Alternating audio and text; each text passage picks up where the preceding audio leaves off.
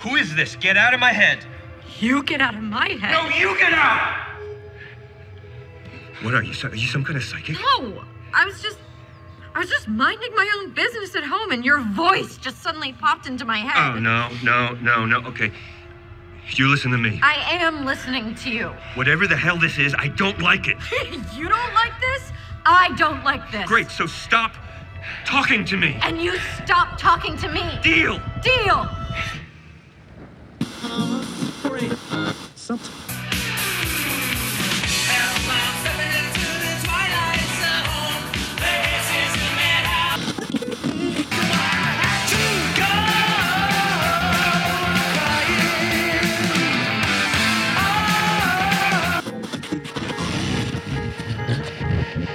on, we're gonna go for a joyride.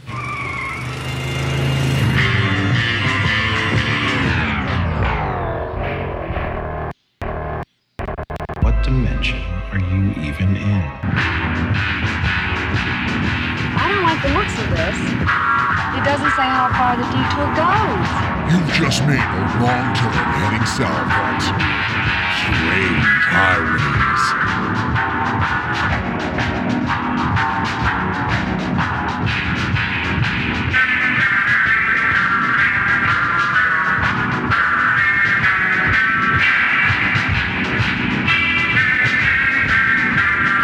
And welcome to Strange Highways. Uh, this is a, a little different, different thing going on. Uh, my name is Paul, and somewhere in the distance, probably halfway across the world, using mind powers, is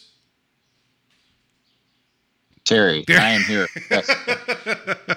I was, I was waiting for you to like complete my sentences, and then we would get into a fight, and then we would not see each other. That's what I was hoping. I'm hoping that didn't happen. Um, so, yeah, uh, welcome to uh, season two of uh, the CBS, uh, the new Twilight Zone. Um, you know, a little different. Uh, we brought back the the intro that we were using for when we covered this the first time around, uh, the first season. Uh, so it's a li- a little different, a little wobbly, just like my brain is right now coming into this. So, uh, yeah, um, episodes in color. What do you think about that? Uh, it's fun. Uh, There you go. That's it.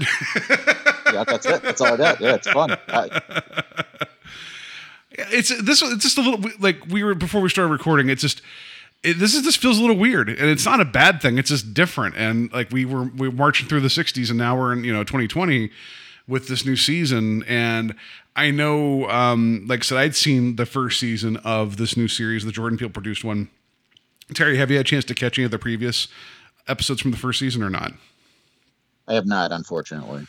That's okay. Like I think this is still. I think this kind of gives you a good idea where the the new series is going. We'll be talking about season two, episode one, meet in the middle, and um, this this this episode, and we'll get into it more in a second, uh, is kind of like it. it it, it's not. I'm not saying this is what we're going to get for all this season because you know th- th- this.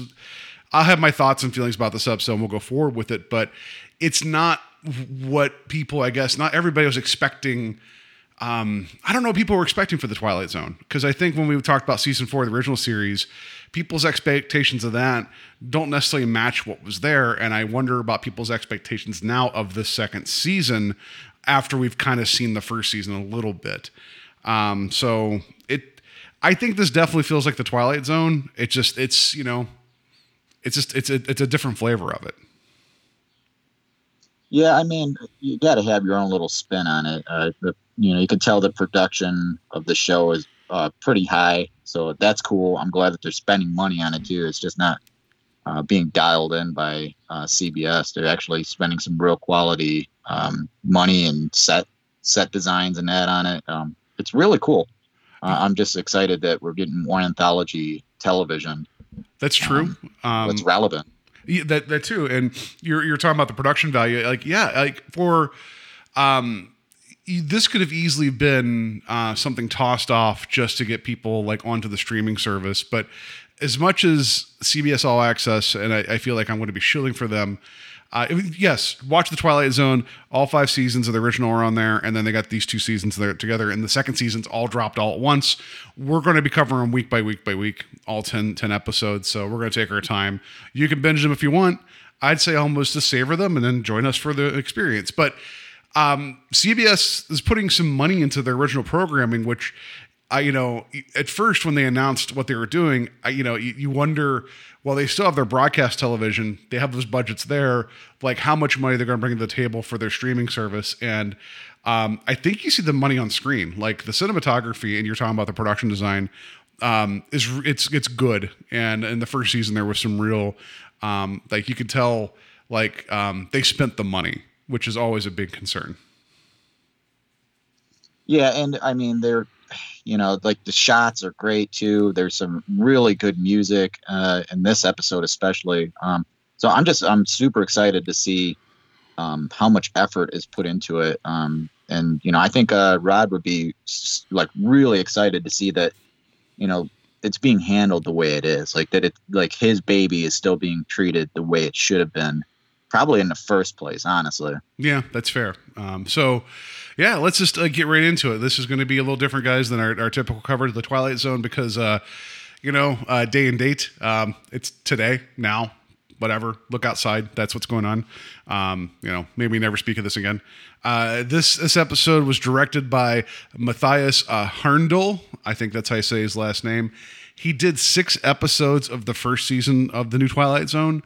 Um, so he did the bulk of the first season. It was 10 episodes. So he did Blue Scorpion, which I, I adore that episode. Uh, Point of Origin, Six Degrees of Freedom, A Traveler, which is another fun one. Replay, which is a gr- amazingly important episode, and The Comedian, which was the very first one of the season.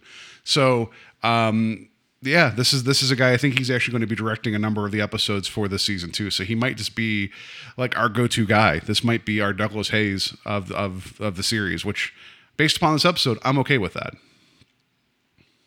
Yeah, he, his main work seems to be as a cinematographer. Um, I didn't really recognize anything that he had done, uh, but you know, it's cool that we had, you know, somebody who typically has that in their back pocket and then bringing that to their directing. You know, I think that he really he honed in some good shots while, while he was directing this episode. Yeah, there's some there's some really good um nice uh, push-ins and and and all that, and we'll talk about. Them, I'm sure when we get there.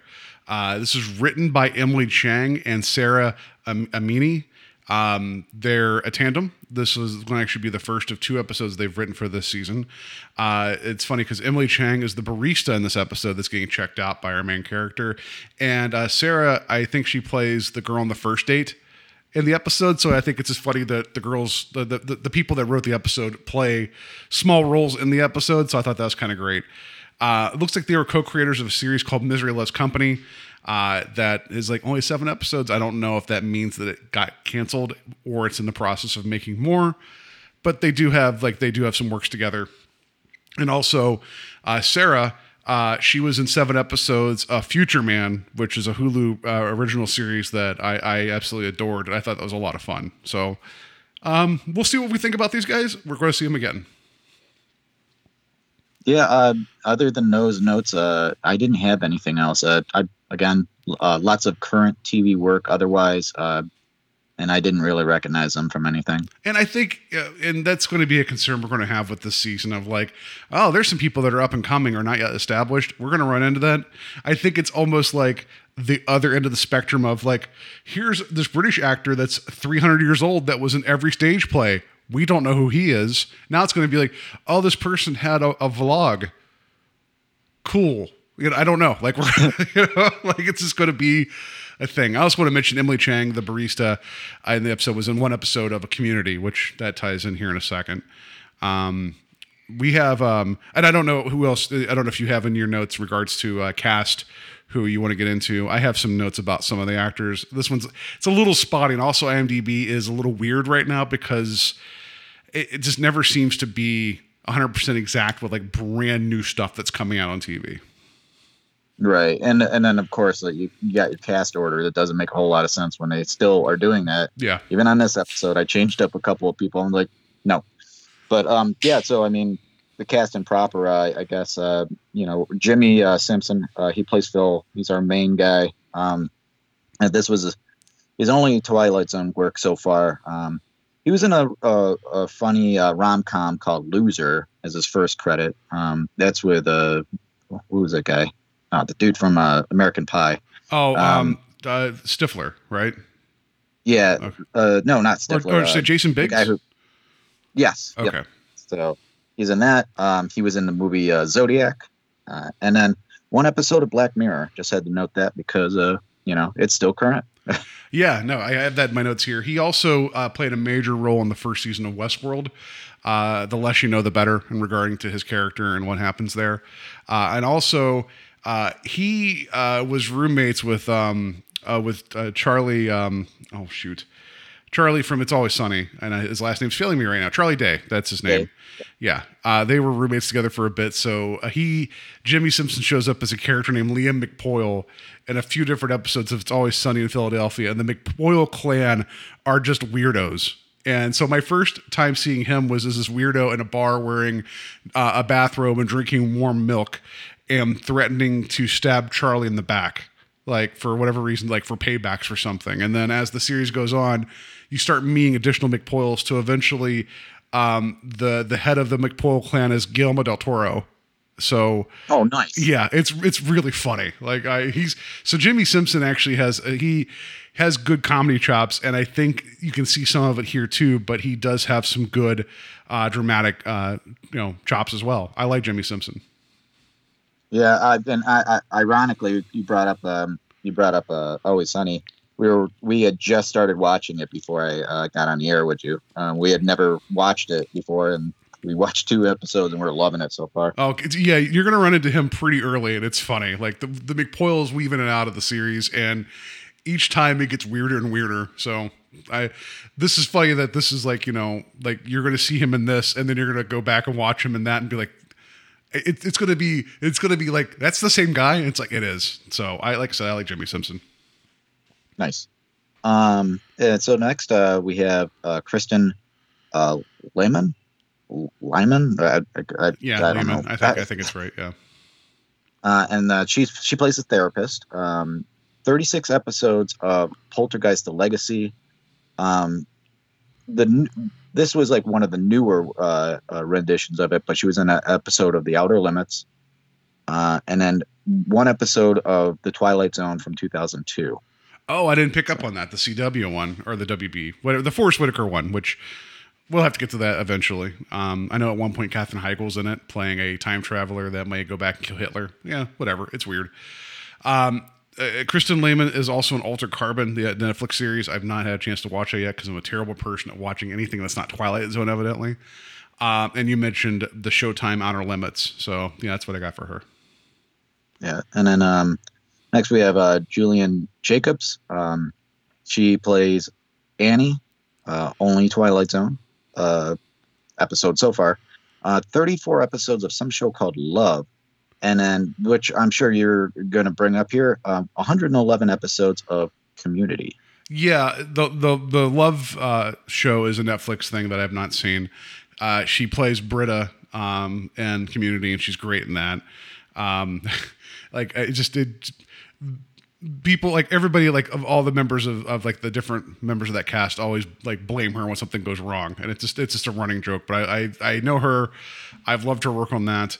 Um, so are you ready for are you ready for like a Kevin Bacon connection uh, for me and Gillian Jacobs? Are you ready for this to get your mind blown?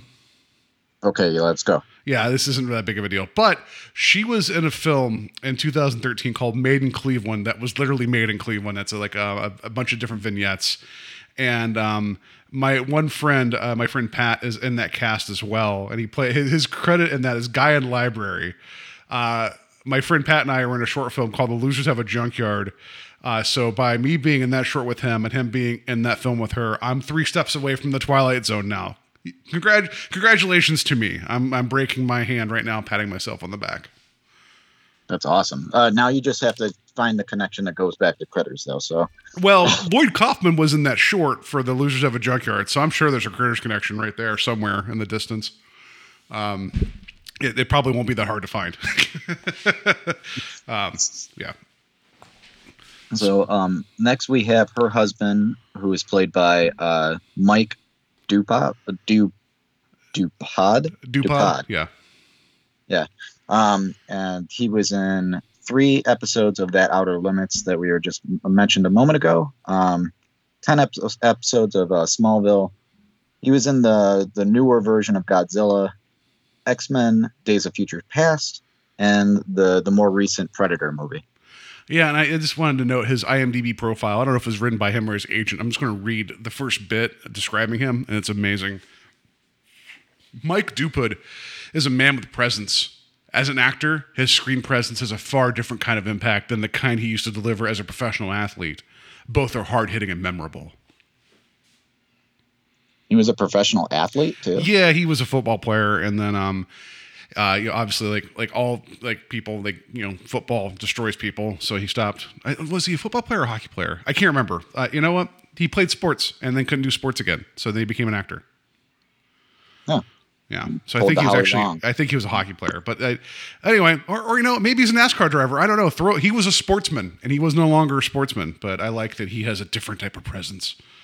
Um, but that's that's all I have um, in regards to cast. I know there's some other stuff. I don't know if you have anybody else, but a lot of it just felt like um, a lot of like ancillary, like yeah, you're in it, but these like these people we just went over are the main ones that actually do anything in the episode. Yeah, that's that's all I had to. I figured, um, you know, th- they, these were our key uh, cast members. Uh, we saw them the entire time or heard them, and that was about it. That's about it. Yeah. So, and we already mentioned Emily Chang and Sarah Amini, like, because again, they they co-wrote the episode and they're in it too. So, um, here are we ready for the Jordan Peele intro? Um, this is exciting because then we get to talk about a thing like when we get there that I absolutely love about the Twilight Zone. So let let Mr. Peele take it away, and then we'll talk about a meet in the middle. A voice in your head can mean a few different things a conscience, divine inspiration, or madness. But what if instead it were a case of crossed wires? One made through the tangled, enigmatic switchboards of the Twilight Zone. We'll get to his entrance in this episode, which I think is great. But that was your first time experiencing him as the narrator. What did you think of him? I thought it was good. I thought his delivery was awesome. It was uh, it was really cool to see that he it was done this way too, like the old the old uh, way of Serling, like coming into scene and uh, talking. Yeah, and just the suit. Like, I know that there's certain like conventions and things that you don't necessarily need to hang on to as you make it your own. I just think keeping him in the suit is just it's. I love it. I just it makes me so happy, uh, and then also how. Like it's it's Jordan Peele, which I mean, you know, we know he's capable of very dramatic things. Like we like like I loved I loved to Get Out and and I love Us, um, and obviously this other Twilight Zone that I've seen. Um, the past couple days I've been like just kind of going back and watching some old Key and Peele skits and remembering how funny he is too. Um, so whenever that was announced that he was doing this, I was excited, but it's like you're you're always worried, is he going to do it tongue in cheek the entire time? And I don't get that vibe at all. No, he, he's he seems pretty serious. Uh, so that's cool. I'm glad that the it's basically the same thing, just transition to the now. Um, we have him as the narrator instead. It's cool. It, I think he's doing a great job so far, at least from what I've seen. I'm, I'm hoping that it doesn't get jokey, um, but we'll we'll see. There, there is one bit in the first season, and I'm not going to get into it. If people have seen the episodes, they'll know which one I'm talking about. It does, um, it. I don't want to say it breaks the fourth wall, but it definitely changes the the um, the focus of the episode, and it's it's wonderful because it sets up this episode for being something different. Uh, but for the most part, uh, the other nine are just straight ahead. So, and even Serling would have some fun with things sometimes, just not nearly to the amount of fun that I would hope for, you know, like, uh, but that, yeah, anyway, we'll talk about his interest in this in, entrance in a second. Um, so, so Terry, where, where are we at here with Meet Me in the Middle? Where, where do we start off at? Okay, so we see Phil. and He's waiting in a restaurant um, for, I guess, a, a blind date that he was set up on, or no, it was a date that he picked uh picked off of um like Tinder or something like that. And um, and you could tell he's he, he's kind of uncomfortable. And when his date finally gets there, the the discomfort continues on to an even further level because he doesn't like her. Um, he he's not interested in the conversation that she wants to hold. Uh, he he he looks at her strangely because um, I I guess her hair is different. It's curly when he sees her, and it's just like all these weird things that he's doing. Like he's got a weird mannerism to him. And suddenly, while he's zoned out, he hears a, a woman's voice start talking to him. No one else can hear it. It's only in his mind. And um, so he he he becomes to kind of you know like talk to this voice, and you know he realizes no one else can hear it, and his date becomes irritated too because she's not she he could she could tell that he's not paying any attention to her. So he kind of has like a weird outburst, and it goes to the bathroom. And there's a there's a funny clip There's a where good he's bit, talking. Yeah, he, he's talking to the girl that's in his mind, and he's like, "No, you get out of here" or whatever. And there's like a dude that's walking into the bathroom right when he says that, just like turns heel and walks away. yeah, it's funny where the guy's like, "Oh," and just leave. So it was it was a funny bit in the moment of his panic of why is this voice in my head, and the voice is also distraught as well. Um, yeah, but you're let we'll focus a little bit more. So Phil, as we we learn, is that he um, believes that he's like he's forever lonely because he has like this this thing in his head of like not, and not a voice. I mean that that's there as well of like if like because he points out like your hair was straight now it's curly and it's like he it's almost like he wouldn't have picked her if her hair was curly in the picture like he is that that guy that like this is who you have to be you have to be like this like the therapist says later like not there's no such thing as like the perfect woman like from a, romantic comedy um I know people like this. So this isn't a stretch to be like, oh, they don't fall in this narrow definition of what I believe I need to have to be happy. So screw it. Um, it's it's very frustrating to see that from the jump. Yeah, and you know, like you said, I, I people like this are uh, around us all the time where they're so picky about things. I mean, I know a few people that have been single for so long that they're even frightened of going on a first date. So I get that from the get go on, uh, you know, Phil's character, and um, adding the fact that he's got a voice in his head now that no one else can hear. Yeah. It's like it just complicates the the issue that much more. Yeah. So then, as he's like, um, you know, in the the the men's restroom, like uh, pushing open the the doors of the stall, yelling at that guy inadvertently, he, uh, you know, he it's like, okay, fine, let's just make a deal. Like, you just stop talking, and, and, and she's like, well, I don't. Yeah. Basically, it's like they're like they, they it's like almost like two people bumping into each other and be like, just get out of my way don't let's never talk about it again. And it's like deal, you know. And that's the intro we played here at the beginning. Uh, and then he goes and looks in this uh, circular bathroom mirror and just kind of like you know gets his shit together for a minute and then as he walks away then we see in the reflection is um, jordan peele's narrator and uh, we've already talked about his introduction in terms of his narration i absolutely love this entrance of him in this episode Yeah, it was really cool to see it. Um, I, you know, I honestly didn't even know how the narration was going to go in this. Uh, I thought I heard you say something about that he actually works himself into the scene. Um, I didn't expect it like that, so it was really cool to see uh, Phil walk out of frame, and then we see Jordan. So that's cool. Yeah, and uh, to my knowledge, he is in the beginning and end of each episode. Of I mean, he was in the previous run, and I would imagine, and he's at the end of this one too. I think it's important because, as we know from uh, talking about the previous Twilight Zone, that um, especially from season four on, Rod wasn't available, and his well, he didn't have as much control, so he couldn't be on set for a lot of this. So I think you talked about it being handled like like probably better than it was in a lot of ways. Even though if Jordan Peele isn't the person writing the scripts, which there is one this season I believe he wrote, uh, but being the producer and then being like the front face of it, I think it's very important to have him enter the episodes just to remind you that this is the Twilight Zone. Yeah, it, yeah, that was part of the product back in the day. So it's it's good to see that uh, carry over. So yeah, and then I, I love the the intro. Um, you know, with all the um, the graphics and everything of that giant eye and that, like, that made me feel like it, it's my new Twilight Zone. It felt like it's still branded the right way. So it was cool to see that whole intro the way it is. And I, I think the the narration in that intro for like the actual like you know the opening credits, I think that's the same word for word from um, from what we know from season four going forward. I think that's the exact same script, um, and I think that's great. They just changed some of the visuals, but but not by much though. They don't, they don't have a floating uh, weird doll. I mean, I'm sure there is one out there somewhere, but just the door opening and the eyeball. Yeah, it's yeah, it's a good update.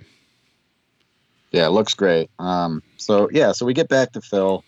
Um, he- we see him at work the next day. He uh, works at a grocery store or something like that, and uh, he's just sitting there quietly, and he thinks to himself, "I wonder, you know, if I can get a hold of this chick again." So he reaches out to her in his mind, and she does say hello or whatever. So the next scene is him at his his uh, therapist's office, and he is explaining everything that has transpired, and uh, she kind of puts it off to being like it's him probably manifesting the problem because he can't have like a stable relationship, and so he's now creating this problem to have something to fall back onto, uh, the voice. Um, he of course, you know, thinks it's bullshit because he's the one that's hearing the voices and that. But how do you explain that to a therapist or anybody, honestly, for that matter? And then all of a sudden we hear Annie's voice again. Well, Um, yeah, I do like whatever the, the therapist asks him, like, well, how did the date go last night? He's like, 200 bucks for nothing. And she's trying to frame it to him like, that's that, you know, maybe that's part of the problem is that you're viewing it as like a, you know, like a transaction as opposed to like an experience. And so it just still lets you a little bit more into Phil's mindset about how he, he views all this. And he's like, he even says at one point, he's like, and there's some, her hair was curly. Like he says it kind of like defending his position, but not explaining it, which I thought was funny, but it's also like, you see that in his mind it was already made up. It was never going to work out. It was two hundred dollars wasted. Yeah, I- and yeah, it, it seems that he's so emotionally disconnected from trying to build relationships, and you know, he's probably had some like real traumatizing experiences in the past. It doesn't really build off of that, but you kind of sense it. Mhm. But uh, yeah, so we hear the voice again, um, and she starts talking to him. She says that she's bored. What are you doing? And he tells her, you know, I'm at, I'm at my doctor right now. You're gonna have to leave me alone. So through this whole um, sit down that the therapist is having with him, he's having a full blown cl- conversation with the voice, and the voice pretty much compels him to to leave. Uh, he he agrees that it was it was there's no reason to be there. She's not going to understand him, and he he just gets up, doesn't say anything, and walks out the door. So I thought that was kind of funny too because there was no explanation, and the doctor's just left there like jaw dropped, like, "Oh, okay." Yeah, So- it's not. It's not going to be the last time we get Phil just uh, you know up and leaving rooms just because like he feels compelled to do so. Uh, but yeah, it was funny. yeah, I, I thought that was a real fun scene.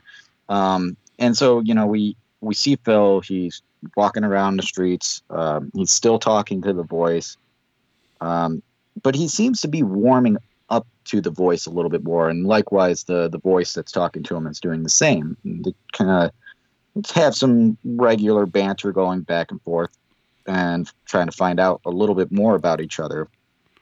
Yeah, Um, yeah. Um, so, and, and so I'm sorry for cutting you off. I mean, again, we're just two voices in the distance, and I have to think actively to make you hear me.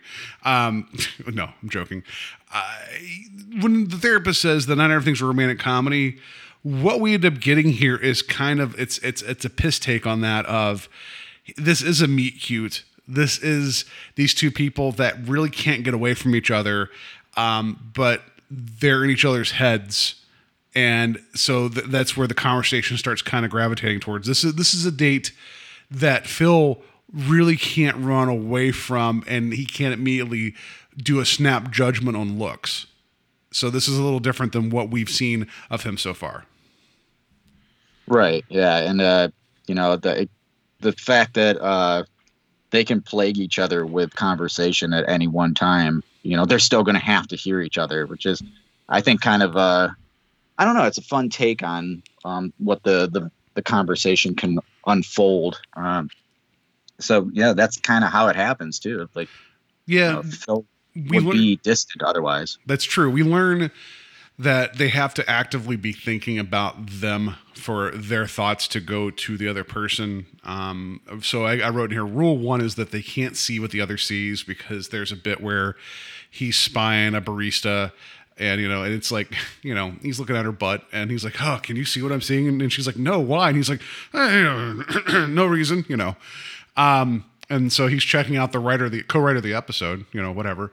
Uh, and then we find out that um, uh, rule two is that they can only hear what each other when they think at one another. So that sets up some some ground rules that, aside from it modifying a little later with how Phil acts, I think give you a pretty good set of guardrails for their relationship going forward. And um, Jimmi Simpson, we we don't have to mention. So we talk about the voice in his head uh, of the girl. Um, eh, this is pretty much a one one man show for the first like ninety percent of it, and it you just it's just watching his face reacting to his thoughts towards and her thoughts. And credit to him, he wears it all on his face. Yeah, it's it's good. Uh, I think that they get some really good shots of uh, his emotion in that, and how he's just trying to carry the scene along just through uh, uh, facial expression. Um, but, but yeah, like we get some really dramatic shots of him throughout this entire episode, and I dug it. I really liked his uh, his his uh, acting ability to take on such a. I I would feel this is a pretty difficult role. Yeah, because not only do you have to have your face reacting to, I'm sure like they played the dialogue on set for him to hear himself, right? But then there's also that additional notion of when you're recording that voiceover, I don't know if they had him and Julia Jacobs in the same room so they could still look at each other while they're recording because there is a there's a comfort and intimacy that immediately enters their conversation and like there had to have been some planning to make sure that you get that warmth because there's a bit here where they um they're talking about pizza and he goes in to get a pizza and um and he says I'm going to dine in. And it's like it's basically a date where they're both eating pizza talking about things and that's when he starts pushing for like you know, her her name and where she's from um, you know, and then she also said something along the lines of like, "Hey, we're superheroes. We have superpowers. Let's go rob a bank or something," which I thought was funny.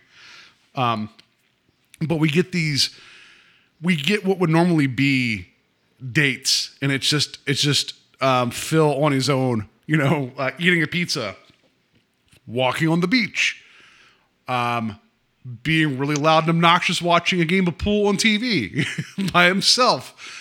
But you know, the entire time we have Annie, we find out her name's Annie, talking to him, and it's it's it's sweet, but it's also one of those things where you take a step back, where it's like, what if we as the viewers didn't know that he was having this in-depth conversation with a, with another person while he's walking around smiling and yelling at things?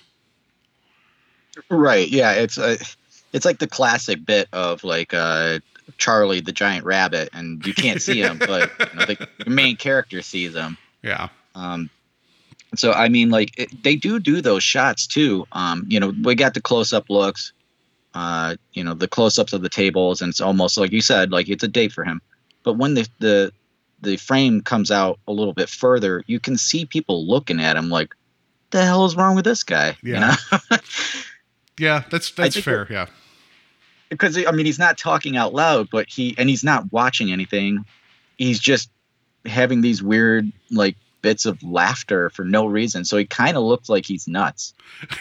There was a comedian one time. I forget the comedian, so I, I can't attribute it correctly. Where he's like, "You ever see like that old crazy person walking down the road, being like, you don't know what you're talking about. This that that's bullshit." And he's like, "What if they're not crazy and they're having an argument with another old man the next town over and be like, what? I'm crazy. You're crazy. You're full of shit." It's like. I like that idea that there's just two old men connected, like, you know, yelling at each other miles apart, and we think they're crazy. This is what this is. Yeah, yeah, I I, I could tell, and you know it's like. It, it, it plays out well because you don't see it throughout the entire episode, but you get little glimpses of like the, you know, the people that are closest to him. They're just watch him acting strange, acting weird. I mean, he's just like a strange dude, anyways. hmm But you throw all of those other things on top of it, it really kind of is unnerving. Um, if you were like in a close proximity to this dude. Yeah, and so the initial montage of him having all that fun with her and then watching movies and things is it's sweet and again he sells the hell out of it. And then there's the bit where he goes to buy ice cream and she's like, "No, no, no, two scoops." And so then he goes to grab a single spoon, but then he thinks twice about it and grabs a second spoon, and that starts to show you that like um, not not that this this this thing was not real to him. It's becoming more of there's a physical space happening with this this relationship that he's having with this person that he's not met. Right, and I, it's it, there's something a little bit more endearing about the the those actions too. It's it's that he he knows he she she can't be there with him, but any way that he can share the moment with her, uh, he's gonna do it. And taking the second spoon, like that's a that's a thing, you know, like that he can do at least to feel like she can be a part of the moment. So it's really cool, and I, I think it's cute. Um, again, strange, but this whole episode. yeah, it's uh, you know it's a little weird. Um, but and it like and so this also reminds me a little bit of that uh, film from a few years ago called Her, that Joaquin Phoenix where he was like falling in love with an AI, um, like basically like his smartphone. Which hey, here's me being a terrible person. I saw the first half of the movie and it was wonderful, but I was falling asleep and I just never got a chance to finish it. But it's a lot of the same idea of him falling in love with a construct as opposed to like a physical person. Like in this, in at this point in the episode, that's where we're at with that. So it's not. This isn't something that has not been explored before. And and even if we get down to it when we get to the end of this, this is basically, uh, yeah, that he met somebody on like Tinder to begin with or whatever it is in, in the um, the Twilight Zone, which I'd be scared of whatever that app is because I'm sure there's always a twist. Um, th- it's always about the story, the the everything's sweet. It, there's always the honeymoon bit to begin with. Um, there's almost like that, um, like hyper reality until you're around somebody. Like, and this could be, you know, uh, Tinder, OK Cupid, Plenty of Fish, what like farmers only. I don't know, whatever the service you use, you know. Um, I don't know, Ghost Mates. I don't know if that's even a real one. Whatever. Um, but he's this isn't that different than having a bit of a long distance relationship and convincing yourself um, that it might be more substantial. Yeah, that's true. Uh, it. I'm like uh, considering how strange Phil is. I was kind of waiting with bated breath to to know when something was going to get screwed up, though. Yeah, that's fair. But you know, so but yeah, so everything's hunky dory. Um, they're finding out so much about each other. He knows her name now. He knows where she's from. Um, and then, but she gets to this one point uh, in one of the conversations with him that he he is asked not to look her up. Like he does, she doesn't want him to go that much farther with it and like find out who she is, looking her up through like Facebook or whatever. Yeah, and he keeps pushing, and he knows that she's from Diamond Falls, and he's from um, was it Ashford or whatever. I mean, we know he's in Seattle because we see the, the needle, but I don't know where Diamond Falls is. And I know I think this is all just made up stuff. But so then the the one night, like, the, and it's also important to mention that he even like confesses to her, like, uh, maybe it's a little bit later where he doesn't feel like he's done much of anything, and how like, he doesn't really feel like he has a purpose. And she's like, "You do." Like, I believe we do, and it's like we all have a purpose, but uh, when he goes to be like, I want to, we should meet in person. She like, it's basically the thing. Like when I was watching with my wife for the first time, she's like, I gotta go, and I just looked at my wife and I was like, boop boop boop. Like she hung up the phone mentally. Like I was expecting like the disconnect noise to happen, because the moment he mentions we should meet up, she just ghosts like boom. Um, and then he gets frustrated and starts to look her up, and he. Uh, you know, finds some information out that is, you know, as much as I think his reaction might be a bit over much, I think that uh I think I think he was kind of right to have some questions about what he found out.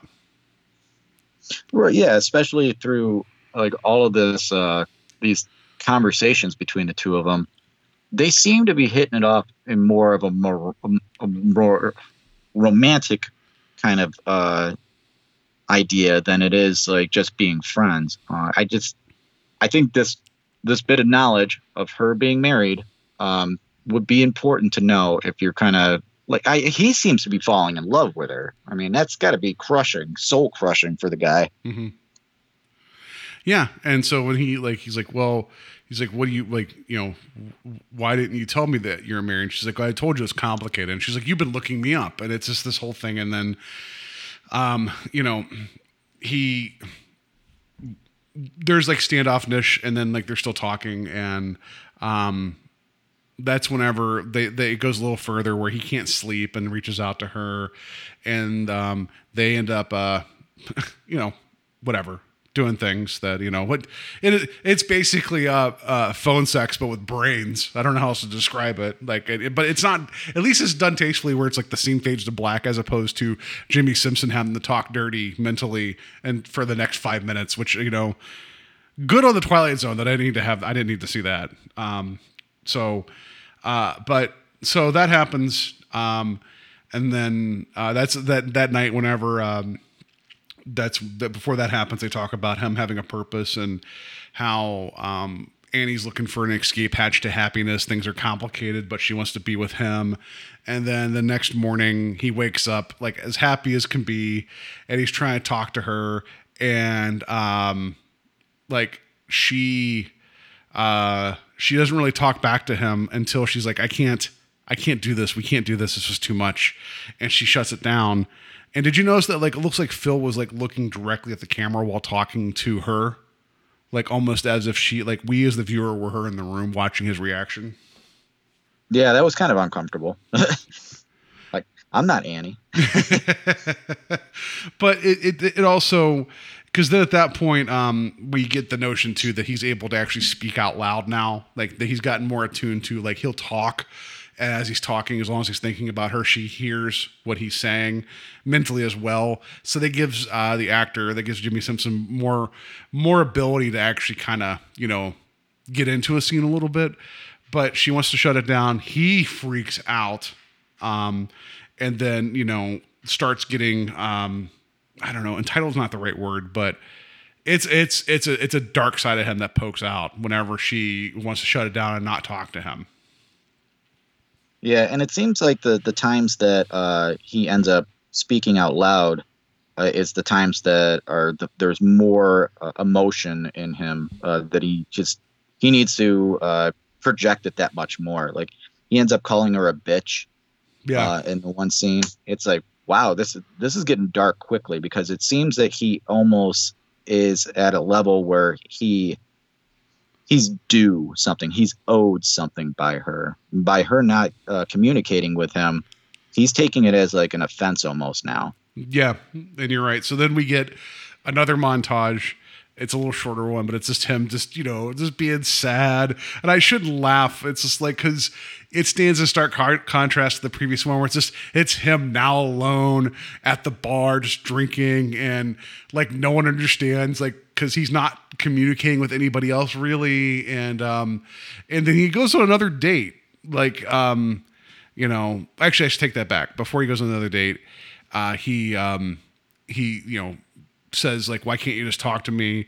Uh, he goes to um, like find her uh, find her address on um, not Google but search. If I saw it, that's what the the web page was called. And he thinks he hears her, and he's trying. He says out loud, talking to her, and it's his rent is due. So you talked about like aspects of his life kind of poking out that you see he's not paying attention to his outside world he keeps like staying inside internally hoping that she'll show back up um and then then he says "You just just tell me tell me something let me know this is real that i'm not crazy which um I don't know if you've ever been in a relationship before where, or, or even like, and it's not even talking about dating, I'm talking like friendships or whatever, where, you know, you probably made a decision to like, you know what, I'm good for a minute. And because you're not giving the person what they think they need, they're just like, just tell me, like, just, just tell me that you still like me. And then that's like a doorway back in. And I feel like that's the, the shit he's trying to pull right now. Yeah yeah I, I know exactly what you're talking about i've had friends like that and everything and it, it is it's uncomfortable to be in that position and i think that annie is definitely at that that level now where it's like she's still married it, it, complications or not she's still married and the the level that it's getting to with Phil is a little much more than what she was, I guess, anticipating. Yeah. So then he goes on another date. And like, did you notice it was the same restaurant, the same table, like everything? Like, in a The girl, same girl. was it the same girl? like, was it her? Yeah. Like, I- okay, so Yeah, did Julia. she did she have her hair straight that time? I can't remember because maybe she did it on purpose to like kind of like oh the hair thing. But he was like he's like oh so you have uh you have two cats? She's like no I'm allergic to cats. He's like I'm pretty sure you said you had cats. But it's like he's trying to like set up the same scenario because it happened once before, right? So it has to happen again. Like he is completely checked out of this uh this date. And it's it's it's it's funny. Like it's it's legitimately funny, but it's also heartbreaking. And then um and then Annie's like voice shows up again.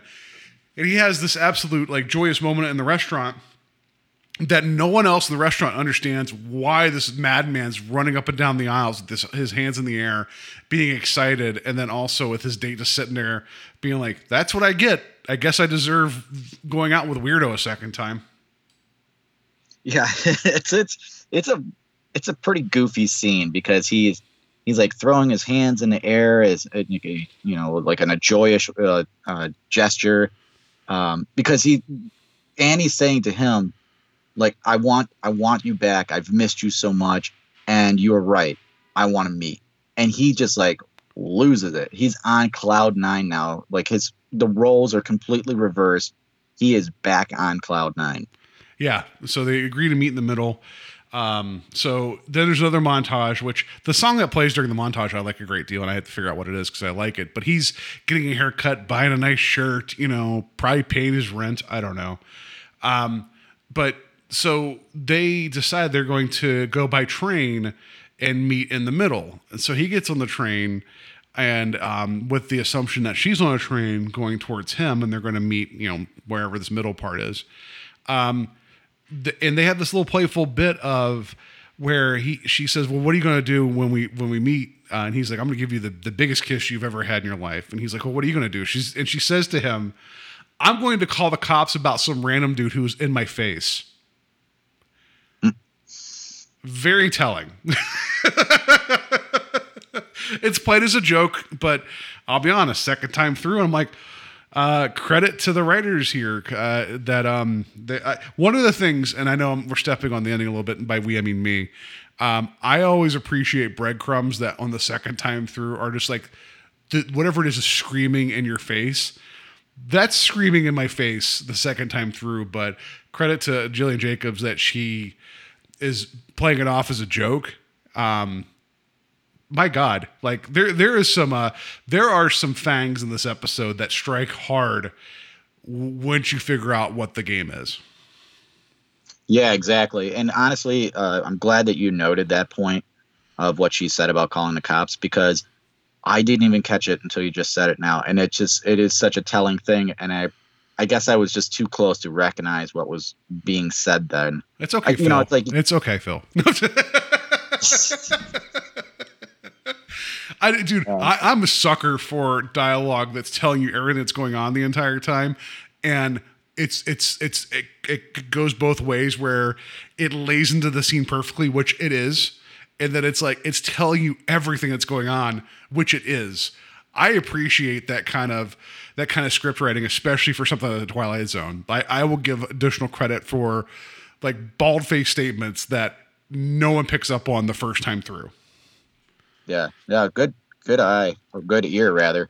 Um, totally didn't get that, but that's awesome. Um, yeah, this this scene too is um kind of interesting in the fact that it it also aligns itself with uh, what you were saying earlier about he's left a seat open for her because they're on the train. He sits down at a, a table where there's two seats, and some lady is coming by and asks if she could sit there.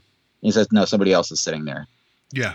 it's it's Annie's seat, so it's it's it really lays into the rest of it. Yeah. So then they're having these cute little discussions about whatever and music and um but then it's like she's talking about how like oh there's a weird dude following me and and he gets he gets alarmed and so the credit again to Jimmi Simpson and Gillian Jacobs for this this the sequence because it's her doing a like it's just her voice and him like mentally acting on screen, reacting to things, um, and then his also his voice performance of how she believes she's being stalked, and she gives him some key indicators of where where they are. It's like um, what was the name of the station? Like Kingsford or King's Cross, something like that. Kingsford's the Yes. charcoal. It's King's Cross, right? like. but she's like, there's a giant horse here and a holiday market. And so she's giving him markers and he freaks out and is like, I need to get to the station. And he tells like one of the guys that works on the train, he's like, I need to get there. And he's freaking out. And the guy's like, Well, it's four hours away. He's like, That's too, that's not, that's too long. He's like, Well, if you don't calm down, we're kicking off the next stop and it's going to be a lot longer until you get there. And it was like one of those moments of like, yeah, I'm just going to sit here and freak out in my little seat and try to stay quiet. Fair enough. Way to go, con- train conductor guy. Like the, you know, like tell him like sit down, or else you're gonna have. You're, it's going to be a much worse time for you. I thought that was kind of funny. Yeah, he he didn't pull any like kids gloves out for that scene. Like he was just like, uh, "You're gonna sit down, or I'm gonna give you something to cry about," kind of thing. yeah. So then uh, he ends up getting off at the station, uh, runs through, sees the big horse in the middle of the station. He runs over, sees the holiday market, and runs out. And I should also mention that when he found her um, her social media profile, uh, she was wearing these very distinct looking glasses.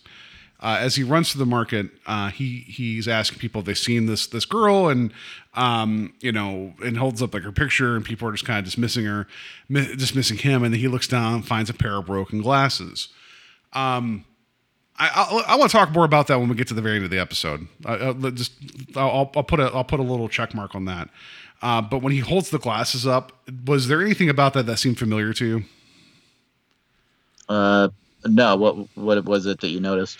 It I couldn't verify it because since CBS All Access won't let me pause anything without the screen shrinking, I am I will bet money that the the fracture pattern of glasses matches Burgess Meredith's glasses at the end of Time Enough at Last when he holds them up to the camera when they've fallen off his face and they break. No, I didn't make that association, but that's interesting. Yeah, well, there's two other uh, ties to the Twilight Zone. Uh, we'll get to in a second, but I think that was a call back to the original series. But uh, Phil freaks out and he was like, "Annie, are you there?" Uh, and he, like, I, I am honestly surprised that the the um, to the writers that they didn't have him say, uh, "Annie, are you okay? Are you okay, Annie?" I was really hoping, kind of hoping they did that, but I'm kind of glad they didn't. You know, that's just me. Um, and she's like, "Yeah, I think wherever I'm at, it's nearby." And like you, um, I can hear an owl. And he's like, "I hear an owl. I'm to run into the woods like a goddamn maniac." So he goes running in the woods and finds a house, um, and it must be the only house around. Uh, and that's when he goes to the door and knocks on the door, and the gentleman answers answers the door, and he and, and so it feels like, "Is there something you want to tell me?" Basically, the guy's like, "You're at my house." I don't know you. Like, get away from my house. Which, credit to this guy, that's the right response when you have a weird sweaty dude on your front porch asking questions and not providing information. Yeah, and there's there's nothing else around other than that market that you had to go through the woods to get to anyway. So there's no business that Phil would have in that area. My my first instinct, uh, being the guy, would be like, "What the hell are you even doing around my house? Yeah. Let alone on my porch, beating on my door." So then um, Phil asks Annie mentally, he's like, uh, the guy who uh, abducted you, did he have facial hair? And she's like, yeah, he has a beard and he has, um, oh, what was it? A plaid shirt on or whatever, a flannel shirt. And that was good. That was go time. And Phil just lays into this dude uh, who was a, a, a former professional sports guy. We don't know what sport. I've, I've forgotten this by now. Probably lacrosse. Uh, and he It was, was uh, it's it, it. I found it. it. It's he played hockey in the minor leagues, and go. he was a part of the Canadian football team. Oh, so I was right on both both. aspects. so this lacrosse player, so he just starts beating the hell out of him, um, and uh, and it, it gets brutal and violent and bloody. Yeah, he takes him out, man. Like there is, he's relentless on him. He's just beating him to death. There's blood all over the place, and he gets up, and he looks at what he does, and you think for a second that maybe, all right, there's this uh, epiphany. Like, wait a minute, what did I just do? No, he picks up what was it, a candlestick holder or Something whatever, like that, yeah. Something a blunt object. Like- a blunt object, and finishes the job. Man, like Yeah. whoa! I did not expect the brutality of this scene. Yeah, and I just want to point out too. Did you see there's a brief flash of the television screen showing some type of like, uh, like mind technology going up the temples of someone's head? Did you see that? Um, no, It flashes real quickly. I think that's going to be a uh, a callback to a future episode of the season. Just that I'm calling my shot now. I think they're like teasing something coming. I don't think it ties into the story. I just think they're kind of hinting that like because the, the the newer the last season and I'll mention this when we get to the end they do this interweaving of like kind of referencing other episodes. Not like a, like it is a connected universe but like it isn't a connected storyline so I think they're hinting at something in a future episode. Just want to mention that. I want to see if I'm right or not when we get there.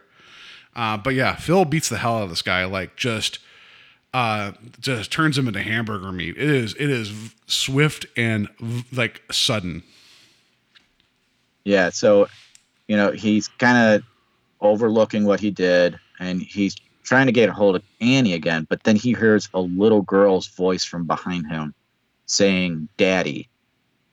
now there's like a I, I don't know maybe six seven year old little girl right behind him who just is looking at the killer of her dead father you know it's like whoa this is like it got dark real quick in this scene. Yeah, and that's when there is a very um, like black humor music cue that kicks up right here, and it's another one of the things I love about this episode is that you start hearing the song "It's Too Good to Be True." Um, you know, I can't take my eyes off of you, and you start hearing that song start to kick up as he is looking at this girl, and then you hear uh, the the girl's mother calling to her, and you realize that it is Annie or or what Phil believes to be Annie coming down the steps and she tells the girl like you need to go to bed. And then she turns around and sees uh you know Bloody McGee and Hamburger Man in the living room there and she freaks out like understandably so. That sounds like a show tune um, Bloody McGee and Hamburger Man yeah that's uh that's actually that was a failed uh, cop show Yeah. idea that I had uh that I pitched the 70s buddy cop but yeah, he's like he's like uh Annie, it's me, and she's like, what is going on? And he just has like just blood all over his face, and he's so happy to see her, and um and she's like, I just do what is going on? Get out of my house! And then she pulls this really large knife on him, uh, and suspiciously. The cops show up like seven seconds later, you know, and they're in the house, and and he and Phil is confused as to what is going on.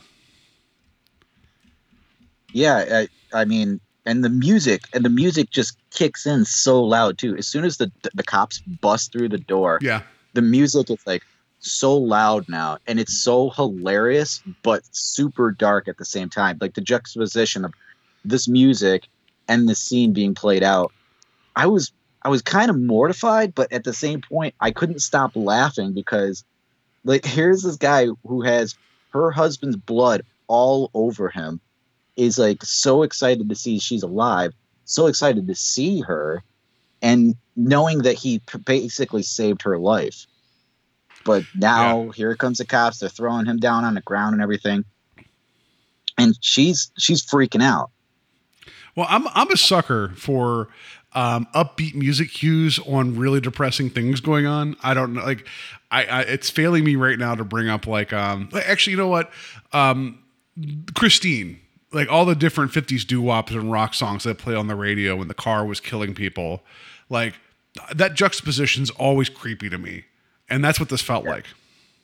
Yeah i, I kind of had a, a reminisced uh um, reservoir dogs um, oh yeah and, uh, stealers wheel yeah uh, stuck in the middle with you with uh, some ear cutting right? Is that the one that you're calling out? Yep. yeah that's a good call. That's a really good call. Um, so yeah um, so then we get phil arrested. He's in the car and credit to him that he's like he has this moment of like it was in my head. My doctor was right. I made all this up. I killed this man. I killed this girl's father. Um, and he's starting to freak out because like he's having a rational reaction to his actions then we get Then we get the um the the the the sticky sweet Twilight Zone. The this is this is the good good. I've been waiting for a while for some Twilight Zone. This is the this is an ending that I wasn't sure they were going there, but we get it. Yeah. So yeah, as he's going through this whole panic of realizing what he did, um, he hears Annie's voice come back to him, and she says, basically, she apologizes to him that he had to do this to save her. She, she says to him, "You were my escape hatch." Mm-hmm. You had a purpose. yeah, this was your purpose. Your purpose was to free me and my daughter, and you did that for us. And now we're going to have a better life without the husband. You took care of the, you basically took care of the load that I couldn't take care of. You know, you took care of the dirty job, and Yeah. it's like so cold and so calculated. You realize this girl has been the entire time, and like you you alluded, we don't even know if her name is really Annie at this point. Like how much she lied to uh you know to Phil and manipulated him it just it's like a huge ton of bricks that's being dropped on his head right now Yeah, And and, and he- there's no paper trail. Like there, she, Right. she did a good job of making sure that there was no physical connection between the two of them. right. That there was it was priceless. Like i mean even even when he said or she says to not look her up that was also trying to build the distance still. Like don't lead anything back to me kind of thing. That's what i i, I had had to have been that. But even when she knew that he looked her up and it's like all right well i can still make this work. I think that was the panic the dread. Like she was still game to do what she was going to do. I don't think she had a lapse of judgment whatsoever. No, it's just she realized that he looked her up. That created a little bit more of a problem for her maybe.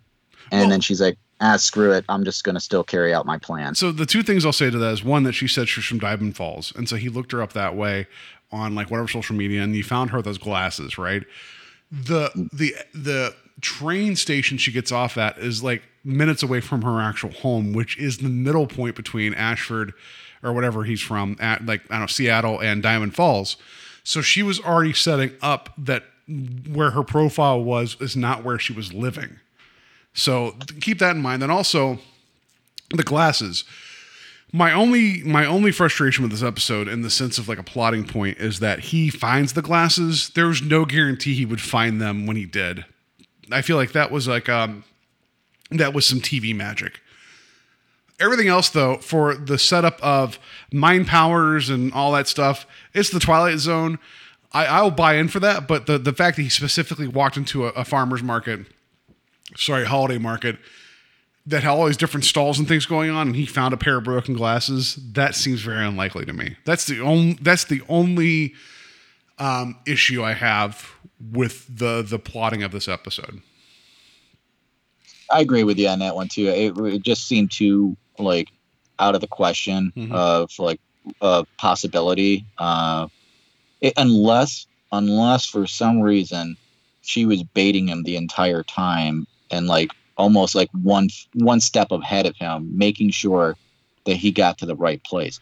But it doesn't really seem that that's feasible either, considering how manic he was. But she did. She's like, "Oh, I, I, there's the large horse," and I went through a holiday market, and then she has that moment of calm of like, maybe I should buy you a present, and then she's like, "Oh no, the guy's back." Like putting him in the holiday market isn't the issue. It's just that he is asking people driving away, "Have you seen this woman?" And he looks down at that moment and finds the glasses. I know it's a really small detail, th- it, and I shouldn't focus on it so much because there's so much good in this episode. But that's, I feel like had that been a plot point 60 years ago, I would have let it go because I feel like there wasn't as much sophistication sometimes. But it's 2020.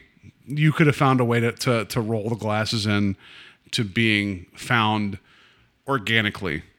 And I don't think this episode did that. Right. But that's, That's it. That's, true. that's a small quibble. It's a small. It's like it's a scale. It's a if it's a, a scale to one to ten of being like uh, like you know one being minor to ten being terrible. It's a three, but it still bugged me. yeah it, it, it was kind of like i don't know unnecessary in some in some regards but i guess it you know to build the tension that much more and fill. um i, I guess it, it it works. But Yeah. yeah, Yeah. other otherwise, yeah, it, it didn't it didn't really throw me off that much. But I I really I I liked the whole sequence and how again how manic he was. Mhm. Uh, it was really cool. Yeah, no, it's so. Um, talking to you about this, uh, that I, I will always. I feel like I my uh, my opinions of episodes always go up when I actually have a a wonderful discussion about them. I liked this episode. I thought it was fun in a lot of ways. Um, I think um, I think it was a light touch in terms of the Twilight Zone element of it, of like, oh, two people, their brains are stuck together and they're going to talk to one another. Um, that's fine. If you, like I was mentioning earlier, if it, if you would have taken that away and made him have a dating profile with somebody that was like setting up a fake profile, that this whole thing happened the same way with like a cell phone call, you, that isn't that different, you know. Um, so and that's okay. I think taking and adding a sci-fi bent to um, like to a dating story, I think that's fine. Uh, we saw um, with with a lesser degree of success in the season four uh, episode Mute, um, where there's mind powers there. There was a season three episode of the original Twilight Zone called the um, uh, Penny for Your Thoughts, where um, was it uh, Dick York gets mind reading powers for hilarious effect. So this is not something that is unusual to the Twilight Zone. I didn't mind the way that this was bent for this, and um, I I appreciate that the script was written by uh, two females that have something to say about um, the way men treat expectation and reality in regards to relationships. So I think there's I think there's good things to dig in here. I just think it was a light touch in regards to the Twilight Zone. Yeah, yeah, it didn't.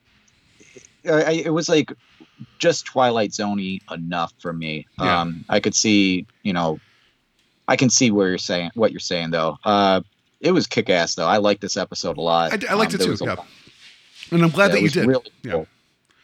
Sorry, I keep stepping on your liking of it. No, I'm glad you liked it. Like I like not that I was like you're like you know what, Paul, we're not going to watch the rest of the season. We're done. Like let's get to monsters. Like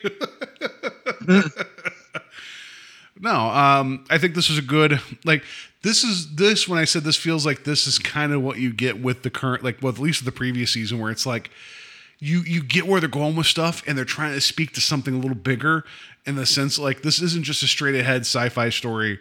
Um, there's actually some intent behind it. And i'm not saying that the earlier twilight zone didn't didn't always try to do that.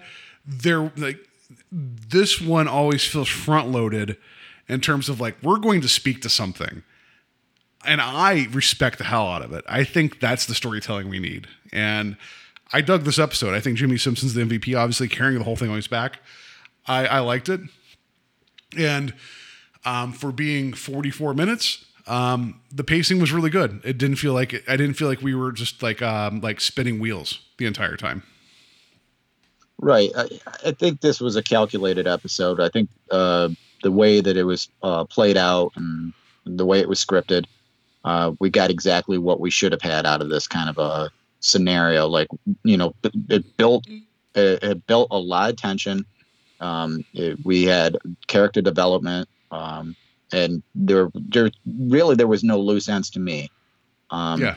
You know, I, I hope that you know our audience uh, it likes it just as much because I, I did see a little bit of criticism on the internet about the pacing, but I don't necessarily think that you're going to have 100% of the episodes make like the best uh, runtime for itself. Mhm. But this one I felt like it really did. I think I think everything worked out the way it should have. I- It was a great episode, honestly. and I, again, I think because we talked about this first show recording that I think we got some, uh, I think we got some major sea legs going in from uh, the the long format season four, of the original series coming into this. So I think, I think we've seen um, what happens when you try to stretch something to a longer time frame than was intended. I think this did a pretty good job of what it had.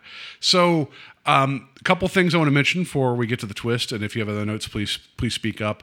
One, I appreciated that at the end it said it was in memory of Carolyn Serling because we she had just recently passed. I thought that was a nice touch. I mean, it would be silly for them not to reference her with this season. Um, there are two other Twilight Zone connections in this episode. Uh, one when he's in the supermarket working, um, the supermarket that he's working at, the checkout lane he's at the beginning when he's trying to call out to Annie and isn't sure if she was there. That was the same checkout from um, an episode in the first season of the new series called Point of Origin, directed by the same guy. That seemed pretty obvious to me. But the, a box of cereal he dropped his clipboard on. Said call, it was called uh, Frosted Kanamits. The Kanamits were the alien species and to serve man. So there's a box of cereal um, that had an alien on it that you know wants to eat people. Uh, the Kanamit thing Eh. shows up often in this new season, the new series. Uh, and I, uh, the irony of it is that they're frosted Kanamits, and so you're eating them instead of them eating you. yeah, the Kanamits thing shows up every so often. Like there was a beer in one of the episodes of the first uh, the, the first season of the new the new season. It's like this Kanamits beer, and it's like they really like the Kanamits. So I thought that was uh like it didn't lean so. Like, the, there were some episodes in the first season where it's like we get it, it's the Twilight Zone, and you're referencing the Twilight Zone. But I, I, I will bet money those broken glasses was a callback to Time Enough at Last, and um, it's not a it's not a bad callback because at least that part of it fit fit the story well enough that if you didn't know that episode, it wasn't smashing you in the face. Right. Yeah. I, I, I think the the little details in this are just enough. Uh, You don't want anything shoved down your throat. And uh, Yeah, like I didn't even notice the cereal thing until you said that either. I'm like, that's crazy, man. Like they're, they're that subtle that I'm not even noticing them. yeah. I just I just after seeing what they did the first season, I'm, I have an eye out, but that's that's fine. So, um, yeah. Did you have any other notes about the episode before we get to the twist and talk about what's coming next? no, I do. I do not. All right, let's just we're gonna rate that twist. Fancy new twist noises. So uh, the twist that um that this connection that Phil has with this woman he never met would end badly. I'm gonna give that a three, but knowing that this episode toyed with my expectations of him in the back of the squad car, like it could, you could have left the episode there and would have been like, oh wow, this was all in his head the entire time. But then she speaks to him. I'll give that a four. Yeah, I'm gonna have to go with you on that one too. Uh, like I, I was kind of gonna feel a little lackluster uh, of a, you know, as a view on it if it was just in his head, and I really felt like that was just gonna be the end of it.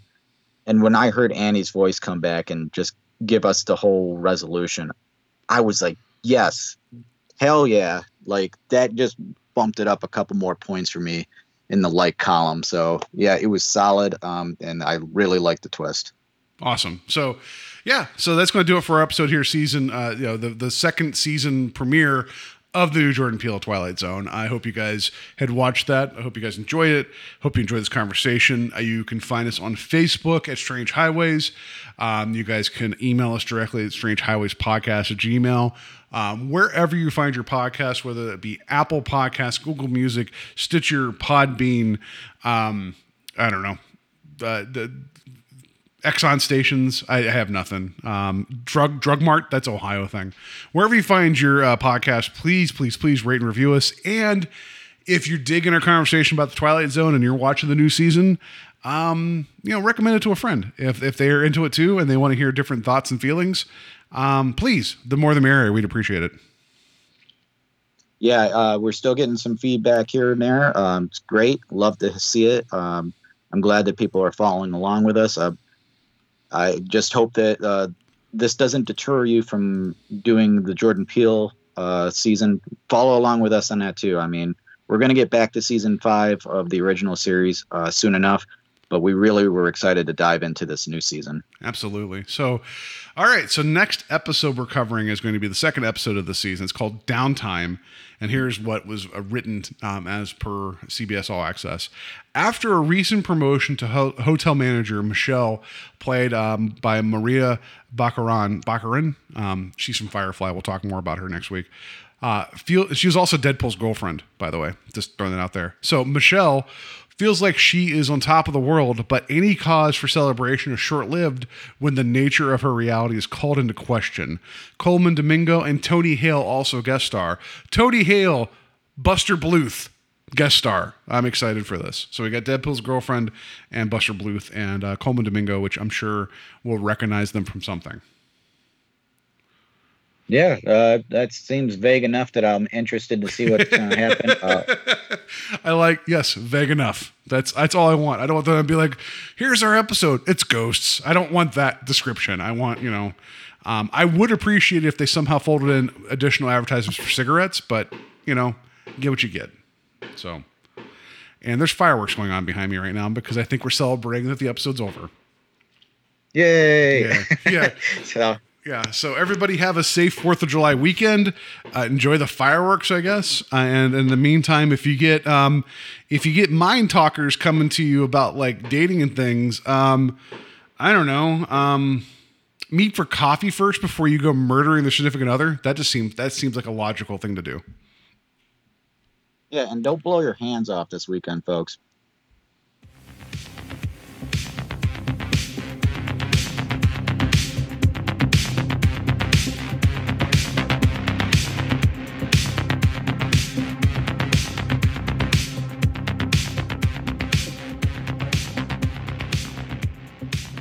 Oh, you have uh, two cats, huh? Nope. Sure, I remember you saying saying something about having two two cats. I, I definitely didn't. I'm allergic, so. I feel like you did.